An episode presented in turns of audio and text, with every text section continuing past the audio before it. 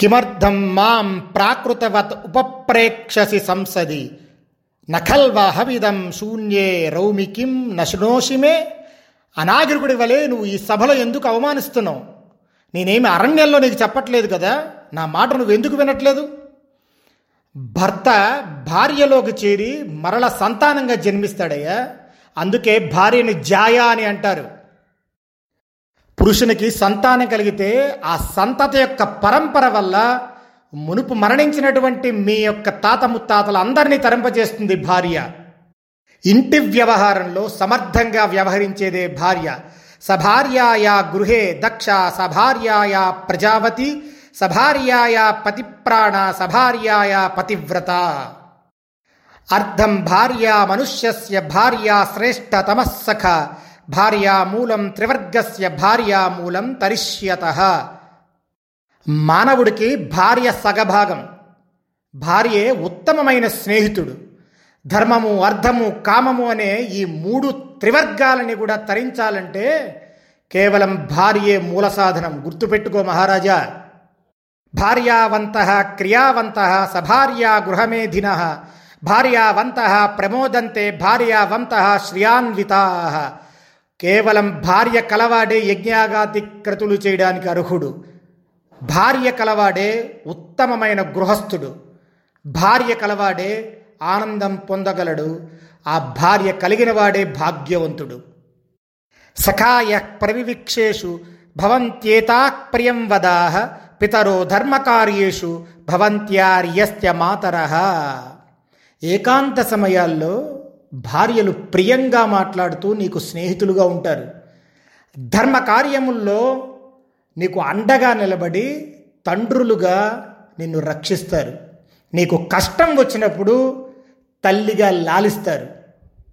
అడవుల్లో తిరిగే వారికైనా భార్య ఆ మార్గంలో తన ఒళ్ళో పడుకోబెట్టుకొని విశ్రాంతినిస్తుంది. భార్య కలవారినే ఈ లోకం విశ్వసిస్తుంది గుర్తుపెట్టుకో. పురుషునికి భార్యే ఉత్తమ గతి. ప్రథమం సంస్థిత భార్య పతిం ప్రేత్య ప్రతీక్షతే పూర్వం మృతంచ భర్తారం పశ్చాత్ సాధ్యనుగచ్చతి ముందుగా భార్య మరణిస్తే ఆమె భర్త కోసం నిరీక్షిస్తూ ఉంటుంది. ఒకవేళ భర్త కనుక ముందుగా మరణిస్తే ఆమె భర్తను అనుసరిస్తుంది. భర్త భార్యను పొందటం వల్లనే ఈ లోకంలోనూ పరలోకంలో కూడా సుఖాన్ని పొందుతాడు. ఆత్మాత్మనైవ జనిత పుత్ర ఇత్యుచ్యతే బుధై. తస్మాత్ భార్యాం నరః పశ్చేత్ మాతృవత్ పుత్ర మాతరం. తన ద్వారా తానే భార్య గర్భంలో పుత్ర రూపంలో జన్మిస్తాడని నీకు తెలియదా సంతానం కలిగిన భార్యను భర్త తల్లిలాగా చూడాలి. ఎంత ఆశ్చర్యకరమైన విషయం చెప్తున్నారు చూసారా వ్యాస భగవానుడు? అంటే వ్యాస భగవానుడు చెప్పకనే చెప్పారు నీ తల్లికి నువ్వు ఎంత గౌరవం అయితే ఇస్తావో నీ భార్యకు కూడా అంతే గౌరవం ఇవ్వాలి.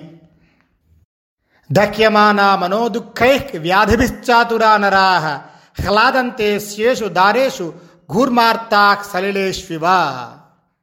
వేసవి ఎండకి తట్టుకోలేక నీళ్ళు దొరికితే ఆనందించినట్టుగా మానసికంగా శారీరకంగా వ్యాధులతో బాధపడుతున్నటువంటి భర్తలు భార్యలు దగ్గరుంటే ఆనందాన్ని పొందుతారు. సుసంరబ్ధోపి రామాణం నకుర్యాద ప్రియం నర రతిం ప్రీతిం చ ధర్మం చ తాస్వాయత్తమవేక్ష్య రతి ప్రీతి ధర్మము స్త్రీల అధీనంలో ఉండటాన్ని గమనించి పురుషుడు కోపంలో ఉన్నా సరే స్త్రీలకు ఎప్పుడూ కూడా అప్రియం చేయడు. భార్య భర్తలో సగభాగమని వేదం చెబుతుంది. ఆమె నీ ధనాన్ని సంతానాన్ని నీ శరీరాన్ని నీ ధర్మాన్ని కూడా కాపాడుతుంది. స్త్రీలు లేకుండా సంతానం కలిగించడానికి ఋషులకు కూడా శక్తి లేదు. గుర్తుపెట్టుకో దుష్యంత మహారాజా. తండ్రివైన నీవు స్వయంగా వచ్చి నిన్నే చూస్తున్న కొడుకుని ఎందుకు తిరస్కరిస్తున్నావు?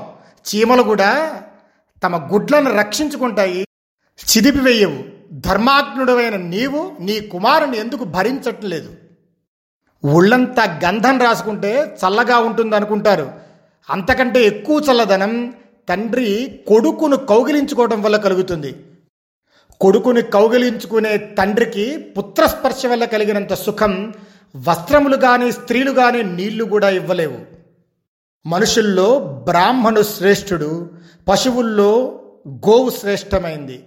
పెద్దవారైన వారిలో గురువు శ్రేష్ఠుడు స్పృశించదగిన వారిలో పుత్రుడు శ్రేష్ఠుడు. పుత్ర స్పర్శాత్ సుఖంతర స్పర్శో లోకేన విద్యతే. నిన్ను చూస్తే చాలా అనుకున్న ఈ కొడుకుని దగ్గర తీసుకొని కౌగిలించుకోవయ్యా.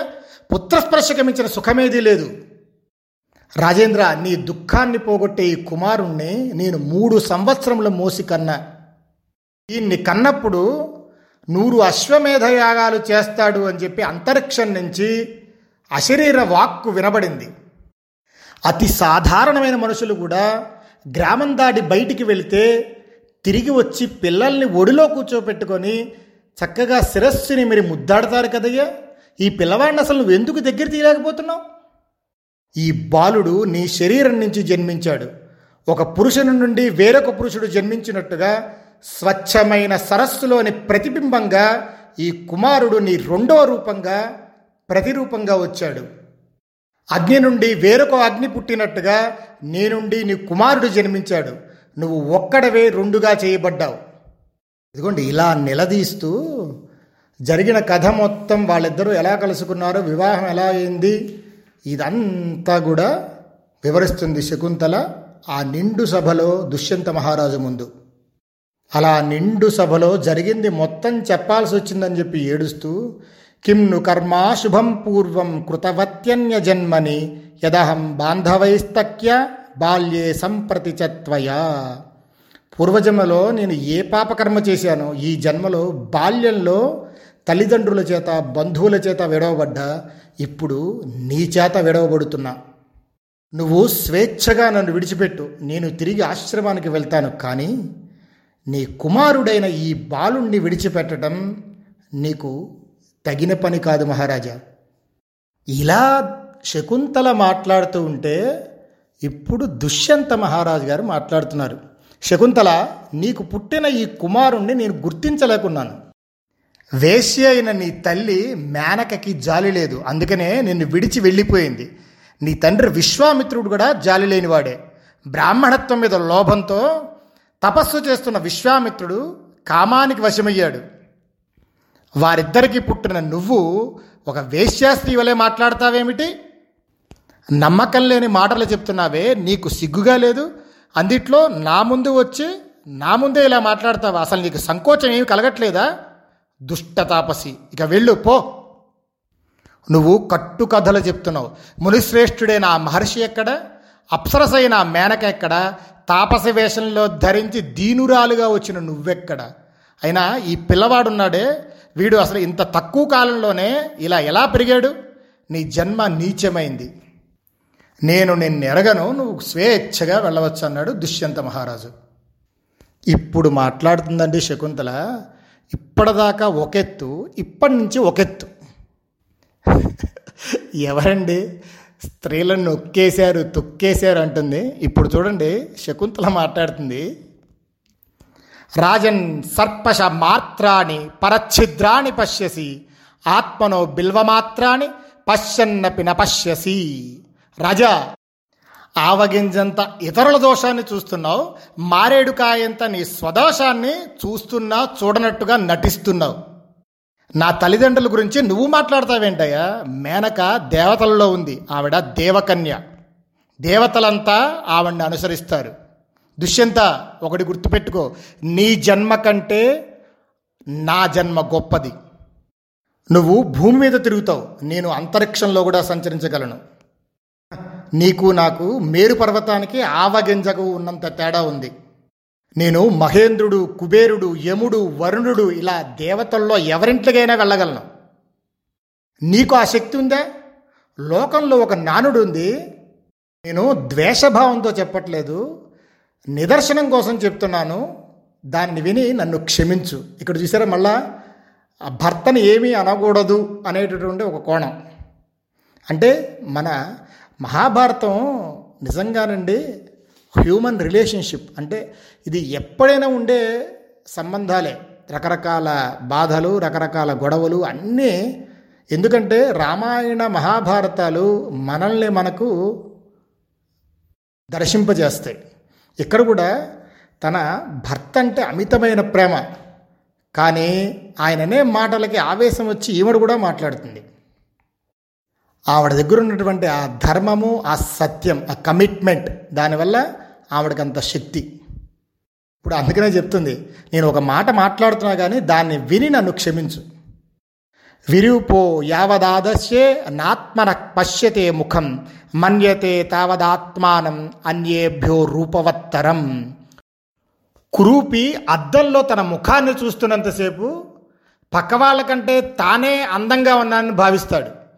అద్దంలో ఎప్పుడైతే తన వికృతమైన ముఖాన్ని చూస్తాడో అప్పుడు తెలుస్తుంది ఇతరులకి తనకి ఎంత తేడా ఉందో. నిజంగా అందగాడు ఎవరిని అవమానించడు కానీ తాను అందంగా ఉండకపోయినా తన రూపాన్ని పొగుడుకునేవాడు తన చెడ్డ మాటలతో ఇతరులను హింసిస్తూ ఉంటాడు. ఇతరులని నిందిస్తున్నప్పుడు సత్పురుషుడైతే బాధపడతాడయ్యా. కానీ దుర్జనుడు ఉన్నాడు చూసావా? వాడు ఇతరులని నిందిస్తూ ఉంటే తాను ఇంకా ఆనందిస్తాడు. స్వపత్ని ప్రభవాన్ పంచలబ్ధాన్ క్రీతాన్ వివర్ధితాన్ కృతానన్యాసు చోత్పన్నాన్ పుత్రాన్ వై మనురబ్రవీతి. పుత్రులు ఐదు రకాలుగా ఉంటారు. తన భార్య ఎందు పుట్టినవాడు ఇతర స్త్రీలకు జన్మించి లభించినవాడు దత్తత తీసుకున్నవాడు పోషించబడేవాడు ఉపనయనాది సంస్కారాలు చేయబడినవాడు. వీళ్ళ ఐదుగురు కూడా పుత్రులే. రాజసింహ అందువల్ల అటువంటి నువ్వు పుత్రుణ్ణి విడిచిపెట్టడం కుదరదు. నువ్వేదో సత్యాన్ని ధర్మాన్ని రక్షిస్తున్నట్టుగా కపటం నటించటం యుక్తం కాదు నీకు.